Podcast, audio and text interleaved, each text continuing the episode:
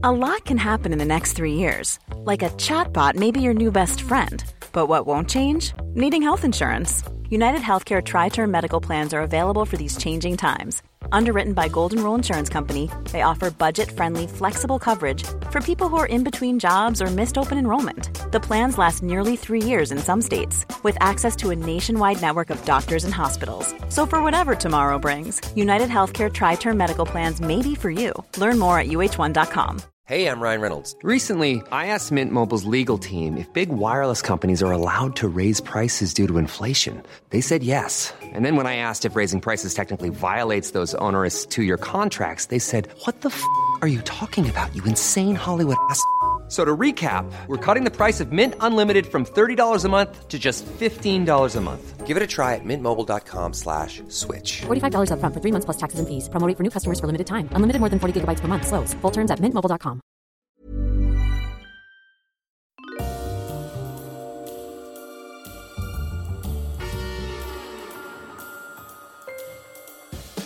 Ladies and gentlemen, welcome to Histories of the Unexpected, the show where we demonstrate that simply everything has its own history, like spinach, ladders, and falling. or babies, rabies, and scabies, Hades, ladies, and grade E's. That's all about the history of failure and exams. We'll be following the links in our minds as we come across them, explaining how those histories link together in unexpected ways. Who knew, for example, Sam, who knew that the history of mountains is in fact all about freedom, prejudice, hmm. and the absence of history? Oh, Did you know that? I did know that. You did know that. Yes. We talk about that in, in our in our lovely book, Histories of the Unexpected, how everything has a history. The man sitting opposite me is the nib of history itself. He is Professor Extraordinaire of Early Modern British History at Plymouth University. It's James Daybell. Hello, James. Hello, Sam. Hello, Sam. And the man sitting opposite me is the Basildon Bond of world history. What a name. See what I've done there? I've sort of made it sort of like exciting and spy-like, but combining it with stationery. It is the, the, the truly wonderful historical adventurer, Mr. History himself, Dr. Sam Willis. Well, thanks for listening, everyone. We are um, today going to be talking about the history of writing.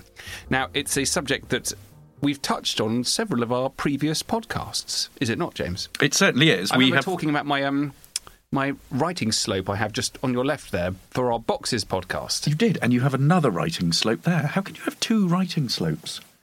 I don't know. I've only have- just realised I've two- got to. It's, oh no, two- that one, that one isn't. That's this is my writing slope. Oh, but that looks that looks like a writingy, slopey Yep.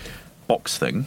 Well, the one on your left is an actual box, and this one is my writing slope. So Excellent. I haven't sort of got, got lost in my stuff. We have talked a lot about the history of writing across the past few years. We've looked at the history of the pen, the history of the desk, the history of the study, the history of books.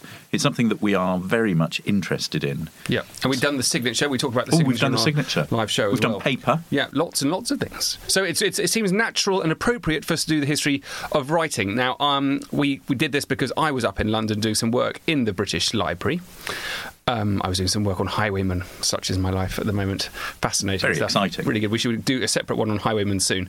And I went to the amazing writing, making your mark exhibition that was on at the British Library, and I got to interview Dr. Peter Toth, who is one of the people who was behind um, putting on one of one of the co-curators, the four co-curators of the exhibition managed to have a chat with him, and we are going to play the interview after we've had a bit of a chat about writing ourselves. So I've seen the exhibition, but you haven't. But you know a fair few things about writing. Well, I've you? seen, I've seen, I haven't actually been, but I've, uh, I've been on their website. I've seen the kinds of things that they're talking about, and it is absolutely fascinating. I mean, one of the things that struck me about it is the way in which it looks at the story of writing from the beginning. Yeah. And, you know, very often, a lot of the stuff that we've done has talked about writing in the Western, modern Western world, I suppose. We, we sort of branch out a little bit, but by that, by that I take that Oxford University definition of, of modern history, which is anything that's not ancient. So we've done a little bit of sort of ancient stuff, but it tend, it's tended to be, you know, um, it's tended to be the last 2,000 years. But what's striking about this is the global reach of it and the way in which it goes right back to the sort of earliest earliest forms. And I think one of the things that shocked me most about it, or interested me most about it, was the the range of writing examples from say two, three thousand years ago that were just about every day. Yeah. You know, and it's people. It's it's a, a girl going to school. Um, it is a you know it's somebody who hasn't been paid. Yeah. So so they are communicating these very simple, ordinary, everyday things in writing. I, I, I completely get that point and I do agree with it totally. But the reason for being surprised, that's, that's interesting, isn't it? Why are we surprised that people are doing this everyday stuff? I think as a as uh, I think the thing that struck me is that when I study the rise of literacy in an English context and you look at who is controlling the written word, it tends to be it starts off with churchmen and it is men and then it goes into government. And it is very it's driven by the state. Hmm. And that what you don't find so much of is writing being used to communicate ordinary things outside of that. So it is really striking to see to capture that stuff much much earlier. So, as a professional historian, that's definitely refreshing and and lovely. But Yes. I think that the, the, the general punter who's turned up at the exhibition Yeah. would be as equally impressed Yes. by seeing something that's you know several centuries old that's talking about them going Yep. shopping for some Oh, fish. absolute- absolutely. So, there's, there are two different answers, aren't there? There's Yeah. the, the answer for the professional historian who knows that there are there's loads of writing associated with administration, associated Yeah, with yeah, yeah. governments.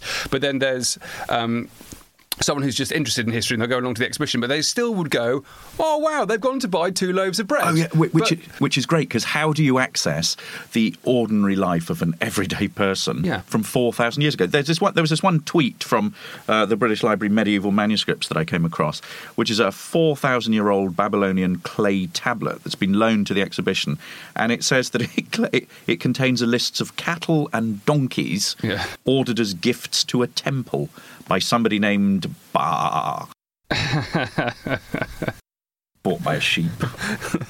Yeah. Um, so the variety of things. uh, What what really struck me most was that you have um, so many different ways that you can study writing, but the exhibition has managed to encompass so many of them. It hasn't just gone down the ancient shopping route, or No, it hasn't just no. gone down the um, government administration route or the material culture of writing. It's kind of done them all, which is um, what really appealed to me because it's very it's what we do basically Yes. on our podcast. It's, Yes. it's, it's exploding a subject and saying actually you can look at it this way, you can look at it that way, you can look at it all sorts of these these variety of ways. So I was hugely reassured actually that that, that they were do, doing something that that um. I think made the most out of the material they had. Yes. Whereas each each every single thing in that exhibition is completely amazing, and you can uh, make an exhibition on the theme almost whatever it is. But they've managed to get them all together, and nothing is lost by doing that. Brilliant. Should we listen to the Yes. the interview? Let's listen to the interview. Okay. Do you want to introduce it? This is me in London talking to Dr. Peter Toth, the co-curator of the Writing Making Your Mark exhibition that's on currently at the British Library. Hello, everyone. Well, I'm delighted to be in the British Library, and I've just been to see their new exhibition on the history of writing, which is full of wonderful, unexpected subjects. And I'm here with someone who's going to tell us all about it. Peter, will you introduce yourself for me? Hello, it's very nice to meet you. I'm Peter Toth, curator of ancient and medieval manuscripts here at the British Library, and I'm also one of the four curators who organized, curated, and looked after this exhibition, which we have open now, Writing, Making Your Mark. Writing, making your mark. It was it was wonderful. I love the fact that there was a team behind it. I wasn't expecting that. Was that does that mean there were some good arguments about what, what went in?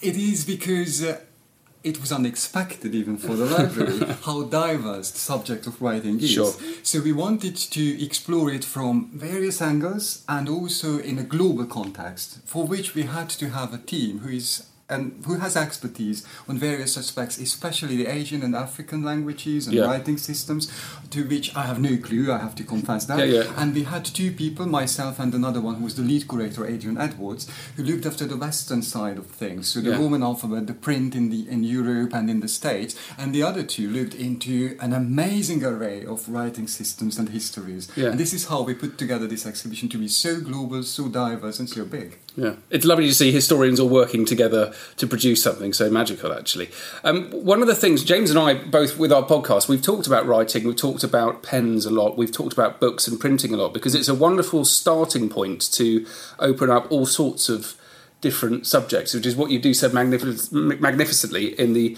exhibition. Um, what's your favourite bit? It's hard to say, you see, because it varies. So my favorite bit at the beginning was to find the, the oldest object in the library because Sure. we have been told and we have been saying that the oldest thing in the library unexpectedly is not a book, nothing written on parchment or paper, but a piece of bone, the Chinese oracle bones. Yes, yep. Which are thought to have come from about 1300 BC.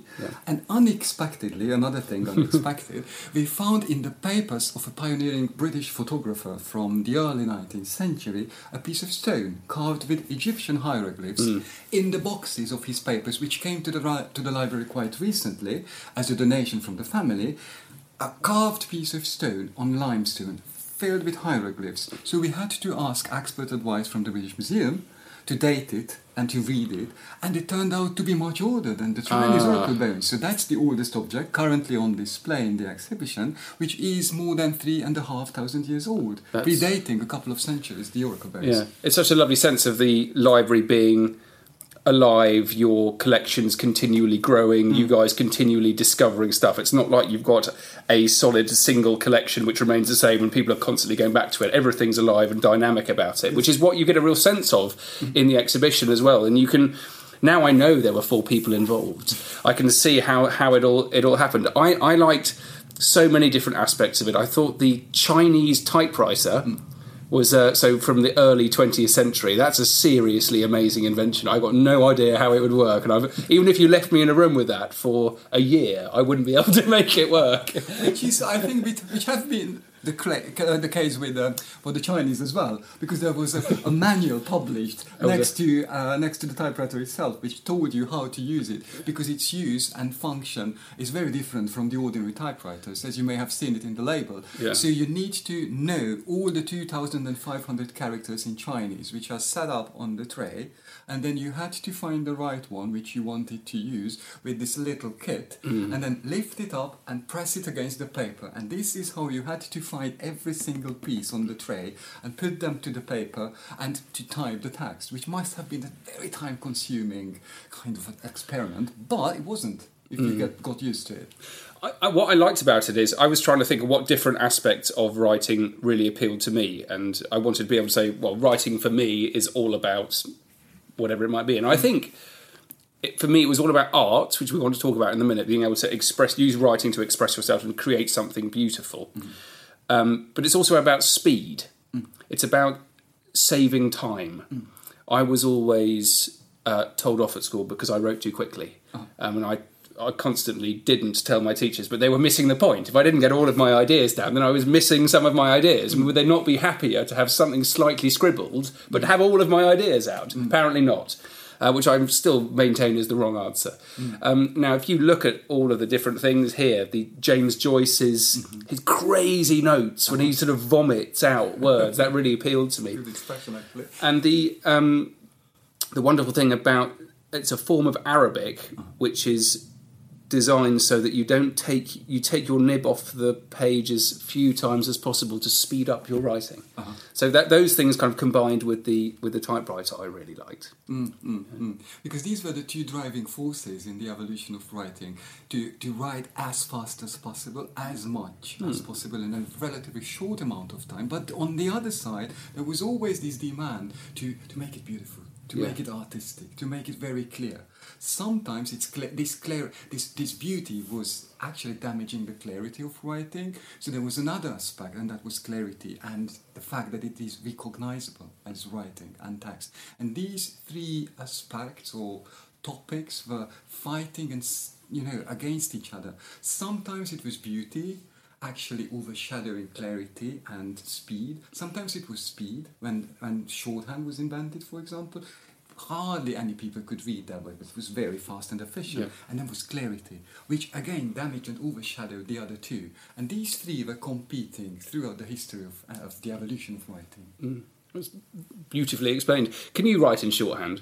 I can't. No. My mom can. Can you? Yeah. Would you like? I've always wanted to be able to. My wife can, but I can't. So I was actually surprised, how unexpected, that uh, uh, a lot of people can still use it, and they actually use it in taking minutes and meetings. Yeah. So I would really love to know how it works. Uh, there was a, uh, an interesting, funny ref- reference to shorthand in Count Dracula by Bram Stoker, because um, Jonathan Harker uh, keeps his records and diaries in shorthand, and the Count wants to see it. And he takes it as an insult that he cannot read shorthand, and he destroys all the diaries. Okay. I, I mean, shorthand. I, I, it's something I'd like to be able to do just because it's a, it's a nice skill to have, but it kind of defeats the object for writing for me because I'm lucky in that if I write something down, I'll probably remember it. Uh, and shorthand's all about you being able to read what you've already written, whereas for me, the priority with writing is communication to another person. That's true. Um, and it, I think it would depend. I suppose the point is it's so personal, mm-hmm. the exhibition. So you talked about the oracle bones. What was the purpose of that writing? That was about getting divine advice Yeah. and, and answers to your intriguing questions. So we have lots of very ancient examples of handwriting that moves up through printing presses, and then we've got all the, the sort of wonderful things from the 20th century. And I think what's what's so fabulous about it is that if you go to the exhibition, everyone will find something different within it which will appeal to them, and it will make them think differently about not only their handwriting but why they write in the way they do and why they're interested in that particular aspect of it. Does that make sense? Yes, it does. And that was one of the. I'm very glad that this message went through. Yeah. Because that was one of the main drivers of this exhibition Ah. to make people think about not just the history of writing, which was basically on the second place. We wanted to use the history of writing to make people think about their own handwriting and their own engagement with this remarkable tool. It's, which is like magic, right? Which you, you can turn your your your your words, the language and thoughts, even the unspoken word, into something visual. What I also love about it is the so you're you're seeing lots of examples of, of someone's handwriting at a snap point in snapshot in time. Okay, mm-hmm. but people's handwriting also changes over time. Mm-hmm.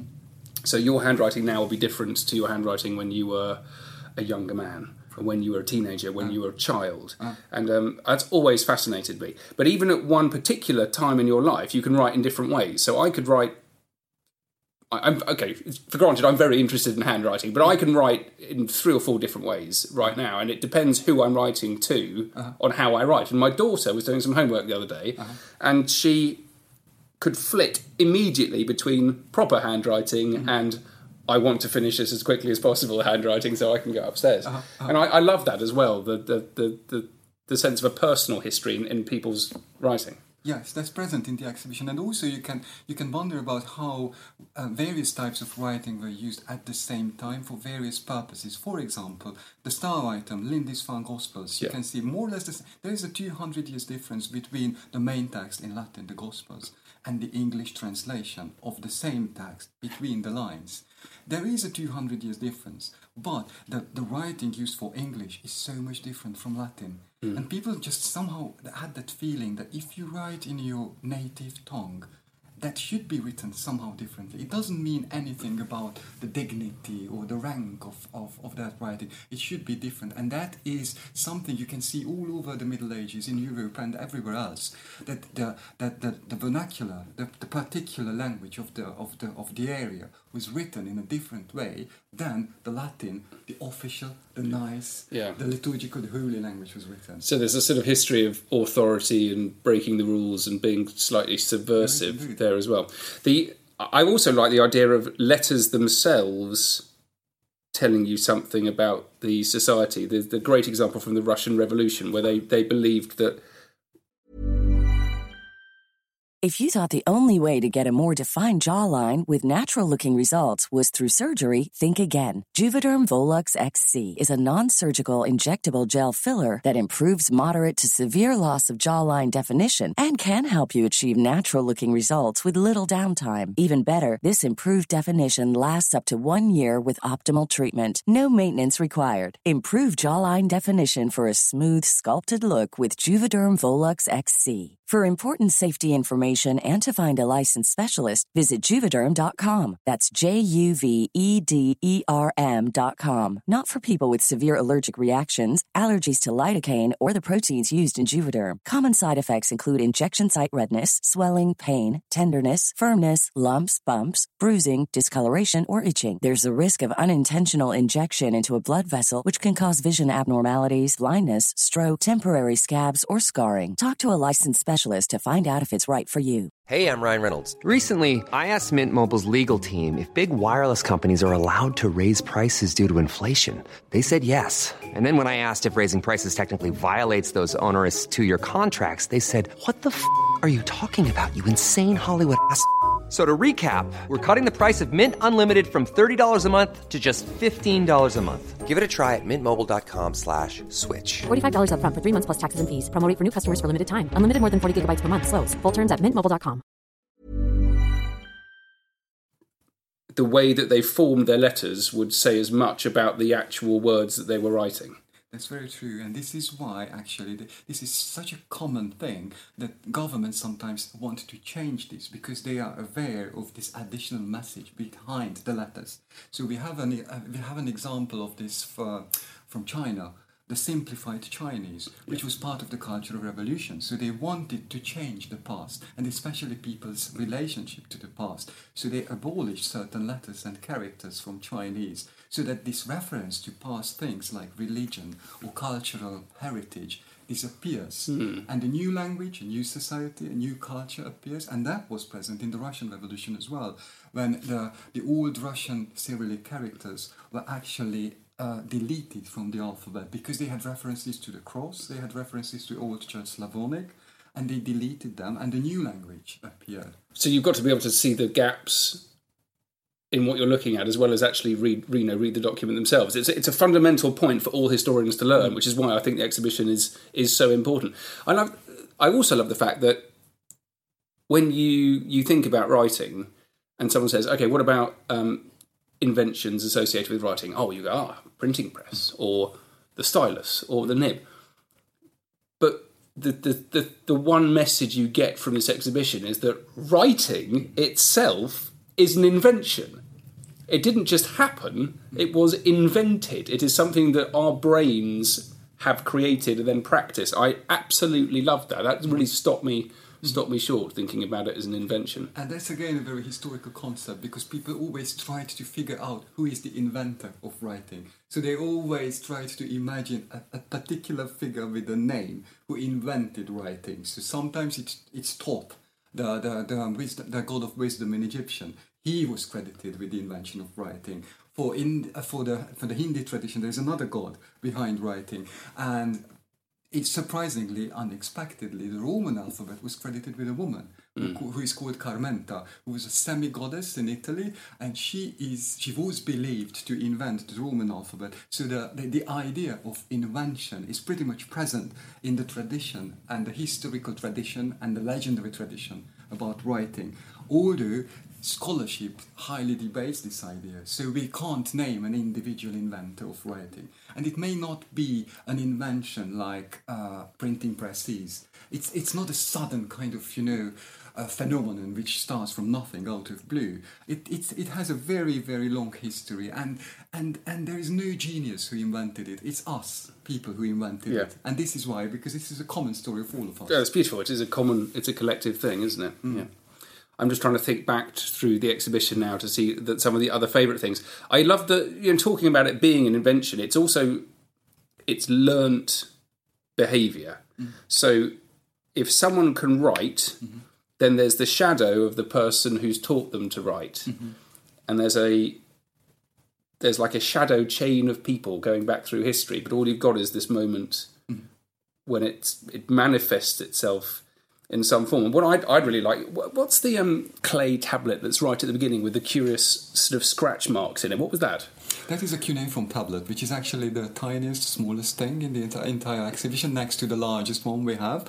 And that is a representation, an example of the earliest writing system of the word, cuneiform, which started uh, with um, something which is hardly writing at all, uh, which is the oldest item in the exhibition from the same area, pretty much from the same period, from about 5,000 years ago, and that's the pro- proto-cuneiform, a pre-cuneiform sign, which is um, half writing because it's just images of things, and then particular a complicated signage system for numbers. Yeah. And this is how writing started. And this is why we think that cuneiform writing is probably the oldest writing system in the world. I love to imagine, if you think of the layers of history of people working with this kind of writing, I love to imagine the moment where a historian or an archaeologist realized mm-hmm. that it was writing and not a pattern.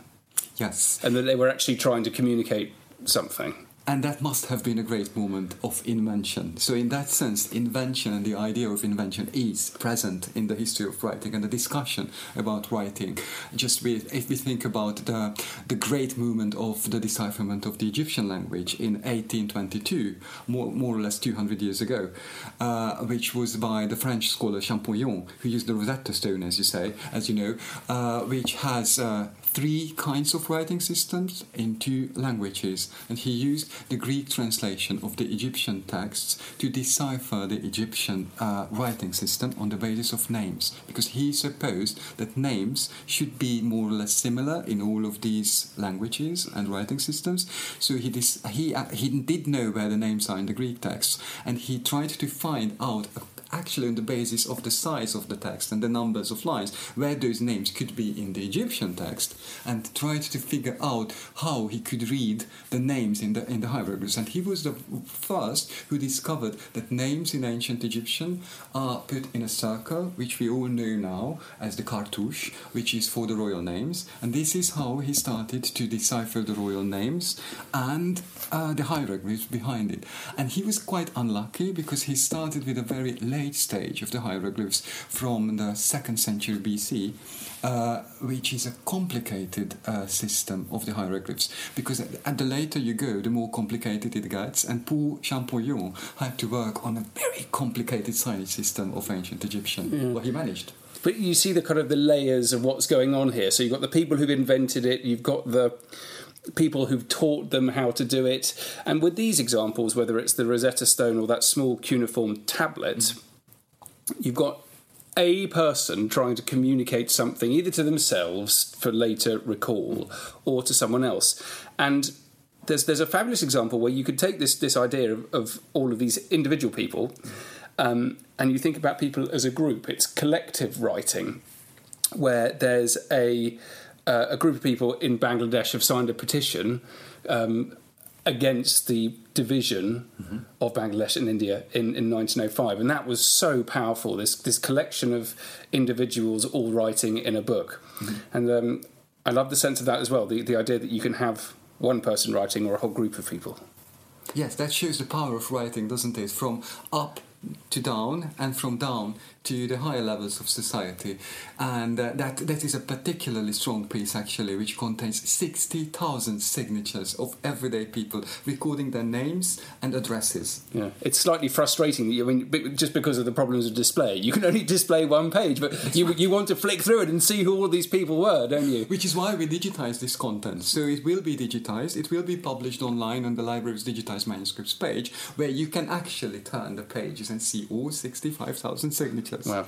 I'd actually love to do that. I'd spend hours. You'd see every individual person, their own choice of handwriting. They're all signing a significant document. You can measure literacy yes. as well as you know. That's how people have used handwriting. And you can see have. how the multilingualism works in, in in one particular document because people sign their names in English, some of them in the local script, in Indian and Hindi. And so you can see how multilingual the area was and how powerful writing can be, even if you may not be able to read it.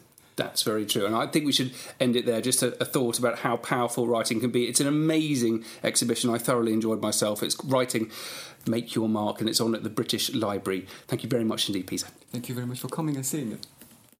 So that was my very enjoyable interview with Dr. Peter Toth.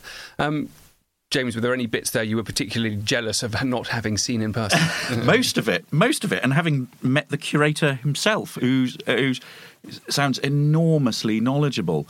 I mean, one of the things that I think is most striking about it is the fact that it has been put together by four different curators, and I thought the interesting point there is that that in order to really get to grips with the complexity of this material, in that you're dealing with different time periods, different scripts, different kinds of language, that you actually need four world experts.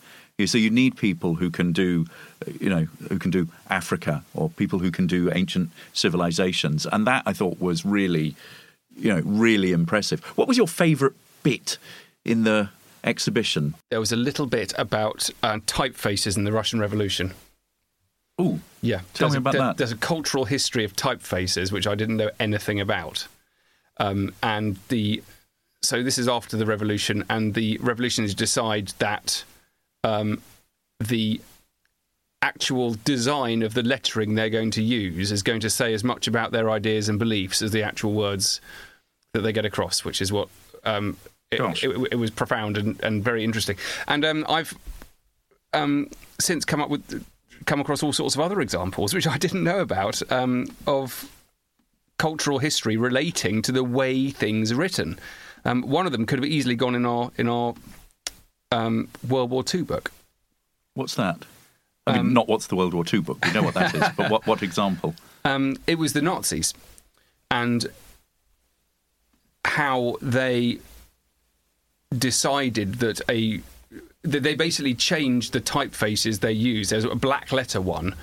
Um, it was called the black letter typeface. So in 1941, there's an agreement um, made between Hitler and the publishers of a, of, a, of a German nationalist newspaper, and they decide to abandon this black letter font and adopt one uh, uh, one which is a much more more regular. So the black letter is it's like the kind of heavily Gothic script that you might see, Yes. which had been lost throughout a lot of Europe after the Napoleonic Wars, but it stayed in Germany, and they decided it was too associated with things they weren't happy with. They actually rebranded it as um, as Jewish writing, Jewish letters, and it wasn't allowed to be used anymore. So the Nazis officially adopted a font. Um, and you can do this kind of cultural history of typefaces and fonts uh, right across time. Yeah, and um. I'd love to know more about that. Um, I know here, here we are. Um, Charlemagne had a particular typeface associated with him. Um, the Roman de Roi, de Roi um, was commissioned by Louis XIV. Um, Bonaparte, Napoleon, good old Bonaparte, he had his own typeface. Peter the Great too.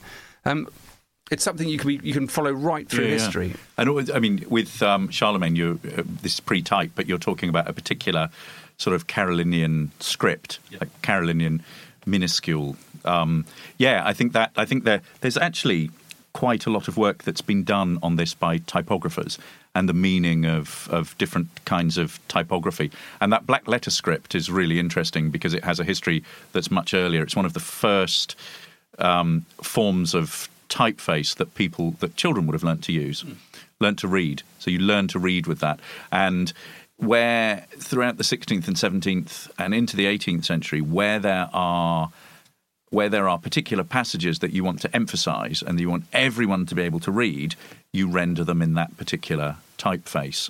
And we talked the other day when we looked at pirates and we looked at the book that you're publishing, The Notorious Murderous Pirates, um, and we looked at how Anne Bonny and and um, and her sort of female pirate counterpart was be, were being used to advertise the book. Their names appeared in a different font, a different typeface from from other people. One of the sort of big questions, I suppose, that the uh, that the exhibition begs is this question of why did writing come into being? Why was it invented early on? Um, and also another big question is is you know how has what kinds of activities has writing facilitated and developed over time? You know, writing is a technology. Um, and famously, people have, have argued that it has restructured the way in which people think, that it has enabled people to operate in different ways. Uh, historians or anthropologists who are interested in pre literate cultures, oral cultures, have argued that we shouldn't overemphasize that. But, you know, did you get a sense wandering around the exhibition of why, why writing was useful? Why did people sort of invent it? Yes, and uh, there are so many different answers to that question, which is what I think was was yep. great. Um, I think the, the, the idea of, of expressing opinions um, either by writing an entire book or simply by approving something by putting your signature to it. Yes, that was very powerful. Yes. So, so you know, your your opinion as a person is equally as valid with, with your with your name. Yeah. As it is as as and it, writing, writing a hundred thousand. It's book. also linked to very simple impulses and activities early on. You know that can be as simple as counting. You know, as simple as literally counting. One of the most interesting things that I came across uh, was a four thousand year old tablet that records workers' wages, and this is from Mesopotamia. Um, and you know, it's absolutely extraordinary that something like that was used in a very practical sense. Um, the other, some of the other things that it's connected with are, you know, this kind of um, being able to name things. So the signature, uh, for want of another sort of phrase, putting your name on something to identify that it is actually yours. Yeah. It's your property, it's your coinage, it's your whatever. If you are seeking to impose ownership over something, you want to put your name on it, whether that be ownership through some kind of legal document, law, code that you're putting through, whether it be something on a, a building that shows that it's yours, whether it be something on coinage you know the written word your name. And we've looked at this when we wrote the book on romans that the, how important those kinds of inscriptions were. Also um, thinking about people dying and wanting to memorialize people, which is a very basic human desire to want to be able to commemorate and memorialize. And so some of the earliest writing that survives to us is on, as you know, on gravestones. It's on inscriptions or funerary monuments, which have a you know long and ancient history. The other bit I really liked about it was the um, physical side to it. That that writing is something that you have to be taught, that you have to practice. There's a repetitive element to it. So there's an entire world and history of exercise books and textbooks where people have to learn to write in yes. a certain way. And whoever's deciding how you learn to write and has decided there's an official way of writing. And if there's an official way there's always an unofficial way. And that makes it fascinating. So i love the the way that the official kind of um, exercise books almost tee up a um, tee you up to break the rules Yes. basically. Yes. You know, and if you try and get me to write within lines, and I, I simply won't do it. and I, I, love that. that does not surprise me. There are also wonderful ways of um, subversive Sam of how to hold your pen and how that's changed. Right. And there's the whole history of which hand you write with. Um, so I'm right-handed. I'm, I'm, I'm very fortunate. I'm, I was not left-handed and born in the Victorian period because they were all forced to write right-handed, and there were special techniques invented by Victorian writing masters to train people out of their left handedness. And there's a whole history of left handedness, which I think is really interesting. Da Vinci was left handed. But if, my, my seven year old is left handed. Um, all of that with his left hand is extraordinary, says a right handed man. Brilliant, brilliant. I mean, the other thing that I think came across in the exhibition um, is the is that they bring it up to the contemporary, to today. So, you know, you go from Egyptian hieroglyphs all the way up to emojis. And one of the things that we're so used to today is, you know, working with digital devices, whether it be smartphones and texts, whether it be computers and email, whether it be coding, whether it be tablets. And there is a sense in which some people think that there will be no use for handwriting in the future. Was that something that they dealt with at all? Yes, there's a big bit at the end about where's hand, where where is handwriting going. Yeah. Um, and one of the most reassuring things is um, they, they had a, a large piece of paper at the end of the exhibition where people were scribbling their own thoughts, and some people just put their names, other people did some doodles, and um, it's such a kind of human thing to, to leave your mark, to make your mark at the end of it. Yeah. uh, which I, I loved that. I thought that was really good. And um, no, it's um, it's it it's much more reassuring than Yeah. than not. It's not frightening, um, as I expect it could have been. They could have teed it up that way. But there was. I, I think that- you I think you leave l- w- with more pride in your ability to write than Yeah. and more interest in how you write and what you're writing than when that you you had when you arrived, which is which is the key point. Yeah, there was a very interesting piece that I read uh, on their blog by uh, somebody who was a psychologist. Um, and one of the things, a child psychologist, and one of the things that she was doing there was talking about the usefulness of handwriting for being taught to children. And she says that in a survey in the US in 2012, they looked at the importance of handwriting. One, some of the facts that they came out, some of the sort of um, analysis that came out of it was that it actually enhanced fact recall and composition quality because you were learning to to um, because you were learning to write, and also when you're taught at that very early age to form letters, that's something that that enhances your ability to be able to read. So actually being forced to do something yourself, it also helps with critical thinking and language and the recall of concepts. And I think there's something about writing that is connected to cognition. I mean, maybe maybe it's you know maybe it's because we've been so used to you know handwriting for so many years that we think in those ways, and, and new ways will evolve around you know uh, a sort of a keyboard and and and screen.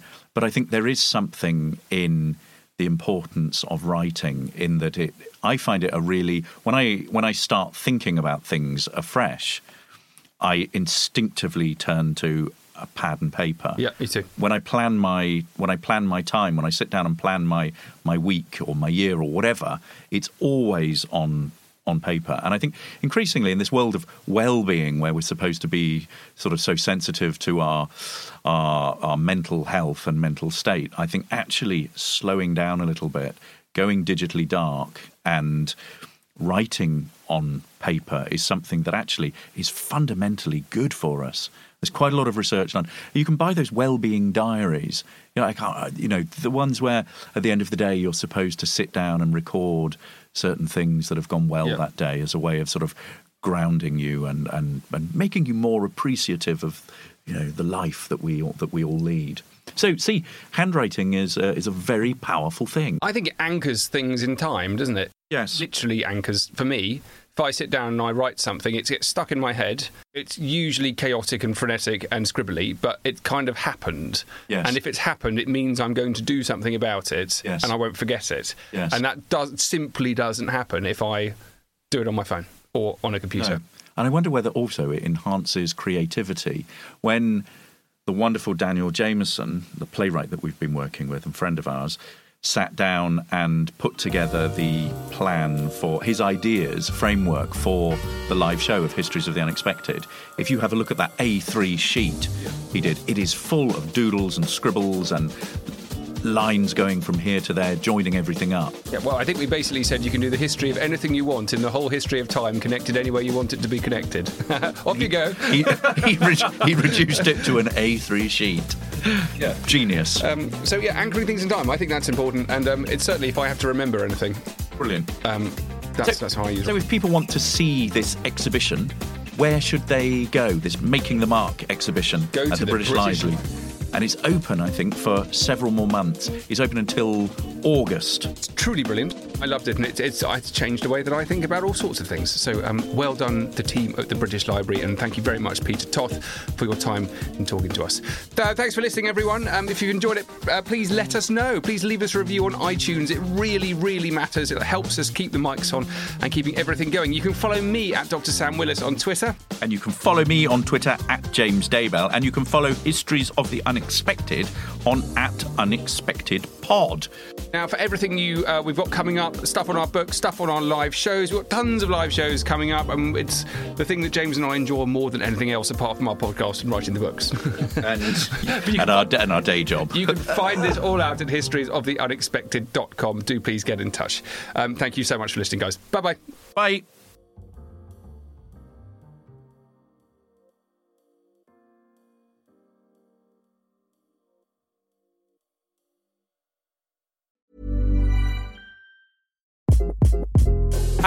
This is Craig Robinson from Ways to Win, and support for this podcast comes from Invesco QQQ.